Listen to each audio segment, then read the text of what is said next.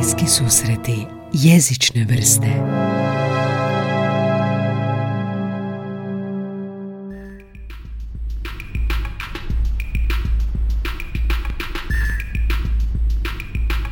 Dobrodošli u novu epizodu podcasta Bliski susreti jezične vrste.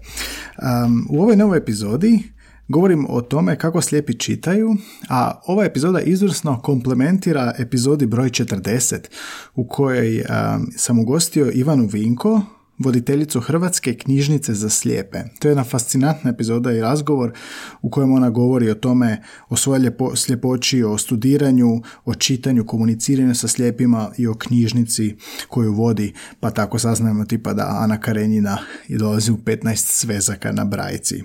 I to je danas tema, kako slijepi čitaju. Pa slijepi čitaju reljefno. Brajca, što je hrvatski termin za brejlovo pismo, sustav je čitanja za slijepe osobe. To je reljefno točkasto pismo koje se čita prstima, točnije vršcima prstiju. tim pismom se služe osobe oštećena vida, slabovidne osobe i slijepe osobe koje ne mogu čitati crni tisak. Crni tisak je dakle onda ono što čitam ja recimo sad sa papira ili što mi čitamo kad posjedimo knjigu u knjižnici, dakle crni tisak. Odmah na to kako brajica izgleda. Ne znam gdje ste sada dok ovo slušate, ovo podcast epizodu, što radite, no probajte uzeti dlan svoje ruke i imati slobodnu svoju dominantnu ruku, recimo desnu. Ako ste dešnjak, probat ću vam dočarati kako to pismo izgleda. U brajici se koriste ispupčene ili izbučene točkice na papiru, kao da neko sa druge strane šilom onako probušio i malo viri papir prema van. Za tvorbu slova, odnosno znakova brajice, koristi se šest točkica. To se zove šesto točka, a pomoću koje se može napraviti 63 znaka ukupno i razmak. Zamislite tih šest točkica kao one točke na kockici za jamb, onako u dva stupca po tri. I to tako izgleda, šesto točka. Točkice 1, 2, 3 su u lijevoj okomici, odnosno lijevom stupcu, a točkice 4, 5, 6 su u desnom, ispupčene. E sad, u, ta, u abecedi svako slovo je kombinacija jedne od tih ili nekoliko od tih šest točka, točaka. Primjerice, ako je samo prva točka lijevo ispupčena, to je slovo A. Ako je ispupčena prva i druga lijevo, znači točke 1 i 2, to je slovo B. I tu, kako je rekla Ivana Vinko u podcastu, sva logika prestaje. Za slovo C primjerice ispupčene su prva točka iz lijevog stupca i prva točka iz desnog stupca. Dakle, slova ne izgledaju nužno na tom ispupčenjima kao što izgledaju na crnom tisku. Zbog ograničenih broja znakova, neki znakovi brajice imaju više značenja, ovisno o kontekstu, ovisno o predznaku. Na primjer, dvotočka u matematici znači podijeljeno, usličnik znači plus, a navodnik znači jednako. Dakle, i jedno i drugo može značiti. Dakle, dva su značenja za jedan znak. Prvih deset slova latinske abecede s predznakom za arapske brojke čine, brojku, čine brojeve od 1 do 9 i 0. Kako slijepi čitaju? Pa vršcima prstiju, pipajući, obično kaži prstima i obio ruke, jer ako je Ivana rekla da vješti mogu samo s jednom rukom.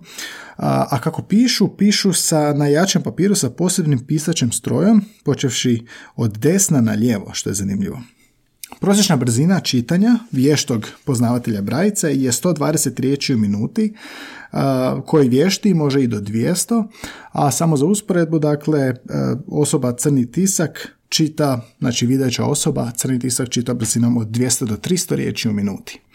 Ono što je zanimljivo je, i što sam saznao u razgovoru s Ivanom, da slijepi od rođenja se na ovaj način upoznaje zapravo s pravopisom. Jer postoje dosta slijepih ljudi koji ne uče brajcu, dakle slušaju uglavnom. I o, brajice je zapravo jedini način da se slijepe da slabovidne osobe upoznaju s pravopisom, da je čo, čovjek, a ne čovjek i, i, i je, i je i tako dalje. Slijepi koji ne uče brajicu, dakle često znaju biti i nepismeni, odnosno ne znati pravopis. Često sam se pitao, prije što sam uopće proučavao nešto o brajici, je zašto jednostavno nisu slova ispupčena, tiskana kao crni tisak, samo ispupčena i onak bi mogao prepoznati. No to je zato što razmišljam iz perspektive videće osobe i slova koje imaju oblik za crni tisak, za videće osobe nisu prilagođene za vršak prstiju, nego su prilagođene za oko. Sustav pisanja, kako je nastala brajica? Sustav pisanja i čitanja za slijepe razvio je 1830. godina francuski slijepi učitelj glazbe Louis, Louis Braille i već je nekoliko desetljeća, već ako nekoliko desetljeća je bio prihvaćen u drugim zemljama. No sam izvor zašto je uopće došlo do ovog seže još ranije u 1800. godine a, i navodi se na Wikipediji jedan izvor u koji se govori da je zapravo ovo osmišljen način čitanja za vojnike koji su noći htjeli čitati na dežurstvu, na straži, a, a da ne moraju koristiti lampu. Zašto ne lampu? Zato što bi u svjetli tako osjetljeni preko noći bili vidljivi i mnogi su što više vojnici uzgubili živote zato što su ih neprijatelji lako vidjeli onda u noći. I e, Charles Barbier je bio vojnik u Napoleonovoj vojsci i on je razvio takozvano noćno pisanje kako bi mogao komunicirati s vojnicima na siguran način tijekom noći. Um, i probitno je ovaj, ova šesto točka imala 12 točaka, dakle šest u svakom stupcu no to je bio problem za opće korištenje, na taj ležao je u tome što e, tih 12 točaka ne bi stalo na jedan vršak kaži prsta, odnosno na cijeli prst. Tako da je onda od 30. godina 19. stoljeća Braille, taj učitelj, uzeo njihov, njegovih 12 točaka, Barbierovih 12 točaka i prepolovi ih kako bi ih kaži prst mogao uhvatiti. Nakon Brailleovo smrti 1860. ovaj sustav je preko bare preskočio u St. Louis u Mizurovu školu za slijepe i tada se nekako proširio po Americi. I u Americi je vrlo brzo uočena ta promišljena logičnost, praktičnost i nekakva univerzalna primjenjivost tog novog sustava koje se danas eto naziva Brailleovo pismo ili Brajca. Bez obzira o kojem se jeziku radi Brajca je standardno i opće prihvaćeno pismo za slijepe u čitavom svijetu.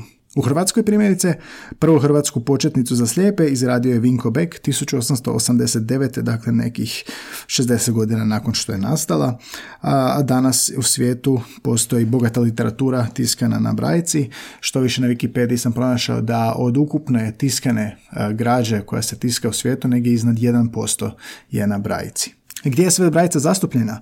Pa prema uh, uputama i direktive Europske unije od 1.11.2005. Uh, Brelovo pismo je obaveza na lijekovima. Dakle, to je novo u standardima koje bi trebale uvažavati hrvatske farmaceutske kompanije. U kompanije.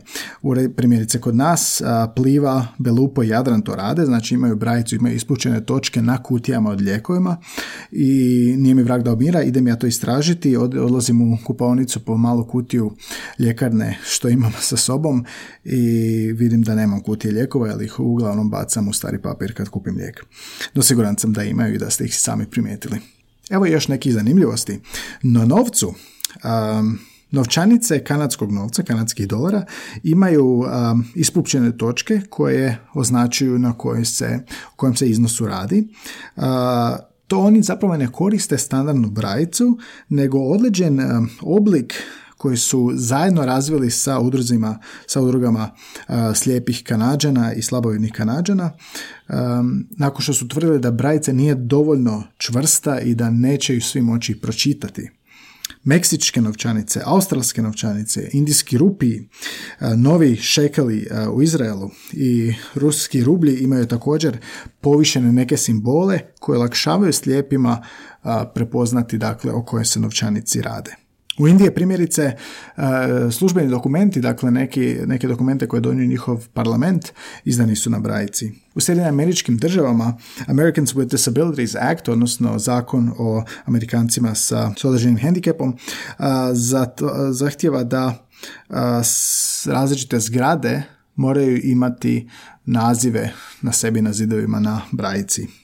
Od 2017. godine u, u Engleskoj, odnosno u Ujedinom kraljevstvu, na nove novčanici od 10 funti ima, postoje takozvani onako povišeni, mali ispupčeni dio, dva skupa povišenih točkica u gornjem lijevom kutu, prema kojemu se da identificirati da se radi o 10 dolara.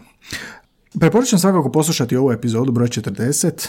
S Ivanom Minko sam razgovarao o tome kako je recimo i iPhone interpretira nešto za slijepe, pa sam saznao primjerice da iPhone može interpretirati mimove za slijepe, dakle malo o tehnologiji, malo o tome koliko je Zagreb ili koliko je Hrvatska sigurna za slijepe osobe, te malo pričalo o strojevima za pisanje koje ona nosila u školu da bi pisala ono što čuje, e, takozvana perkinsica i kako se to kroz godine sve mijenjalo, ona je naime slijepa od rođenja i pričala je primjerice kako ne može razumjeti boje, ne može, sve može shvatiti, dotaknuti i razumjeti osim boja.